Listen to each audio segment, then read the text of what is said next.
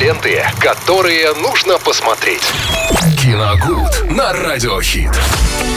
Вместе с Виталием Морозовым в эфире Радио Хит, а мы вновь расскажем вам о фильме, который можно уже глянуть сегодня вечерком. Добрый день, Виталий. Да, добрый, Максим. Всем привет, э, друзья. Ну, понедельник сегодня. Давайте поговорим о драме, наверное. Больше тут э, за- заявлен жанр триллер, но больше это очень сильно напоминает драму. Называется «Дочь болотного царя» 2023 года с категории 18+. От достаточно хорошего режиссера, режиссера Нила Бергера. В свое время он снял замечательную картину «Области тьмы», если вы таково помните. Да-да-да. А снимается там Брэдли Купер, помните, он как там э, Очень хорошо думал. очень хорошо, очень быстро думал. Да. Действительно хорошая картина. Снимается в «Дочери болотного царя» Тоже с Дейзи- категории, по-моему, 18 а, да, 18 плюс. Встреча... Снимается там Дейзи Ридли. Это девушка, которая снималась в Звездных войнах изгой 1. Там категория 16 плюс.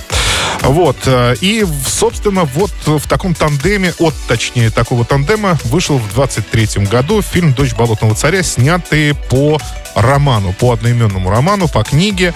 Э, И это, кстати, ну, как ни странно, мне это сразу почему-то э, увиделось уже в названии самого, самого фильма. То есть, когда я увидел, то мне сразу показалось, думаю, что как будто по книге снято. А так она действительно и, и оказалась.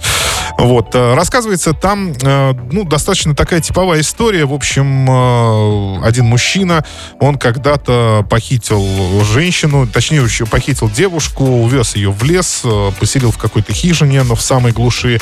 Э, И после э, какого-то времени проживания у них родилась дочь, которую он воспитывал уже как настоящую охотницу. Она не знает, не знала никаких благ цивилизации, вообще ничего, что такое телефон, там, машина и так далее. То есть они в основном охотились. И сама дочь, конечно, не подозревала о том, что совершил ее папа, а, конечно, в души в нем не чаяла. Тем более, что он как мог, то о ней забот- озаботился. А вот о ее маме как-то особо не очень. Но потом пришло время, о, о преступлении, естественно, узнали, и отца посадили в тюрьму на очень долгих 20 лет. Э, при этом сама девушка, ну, ее, естественно, забрали из этой хижины, она прожила в городе, завела свою семью. И э, через какое-то время, вот прошло 20 лет, она узнает о том, что папа с тюрьмы сбежал и собирается, собственно, вернуться в свой отчий дом, чтобы всех навестить и заодно с собой о, увезти. Ну, Вновь есть куда-нибудь вновь- вновь в тайгу. куда- вновь куда-нибудь, да, абсолютно верно.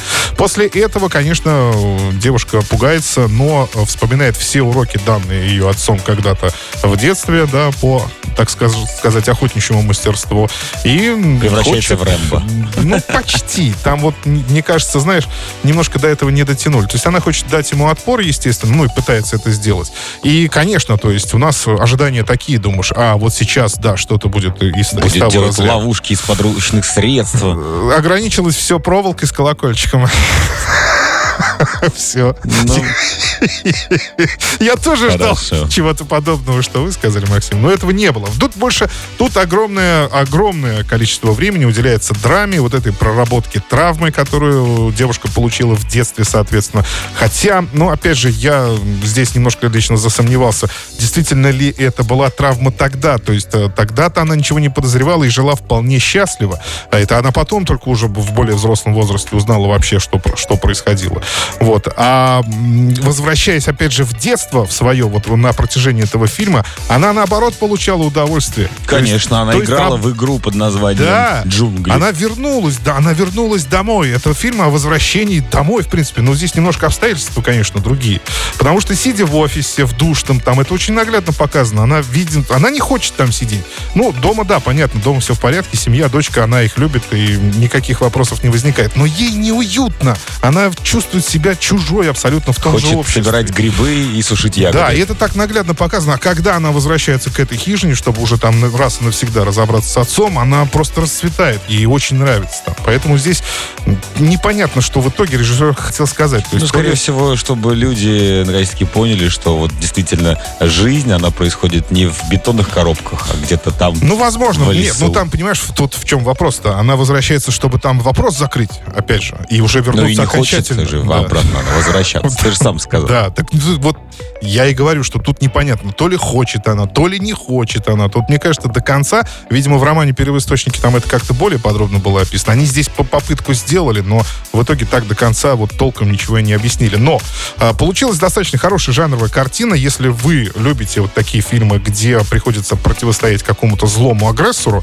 э, и это успешно получается, то есть в борьбе за справедливость, вы любите такие картины, то, в принципе, «Дочь болотного царя» можно посмотреть, но ровно на один раз, потому что потом пересматривать я, например, уже не буду. То есть, ну, кино, ну, не великое, звезд с неба не хватает, но, тем не менее, один раз можно посмотреть. А, категория 18+, еще раз повторим, «Дочь болотного царя», 2023 год. Замечательно, друзья, мы вместе с вами продолжаем двигаться и, конечно же, не стесняться делать громче, а потому что в эфире радио Хит, смотри радио, много классной музыки. Ну а Виталий, спасибо, и скоро мы вернемся. Ленты, которые нужно посмотреть. Киногуд на радиохит.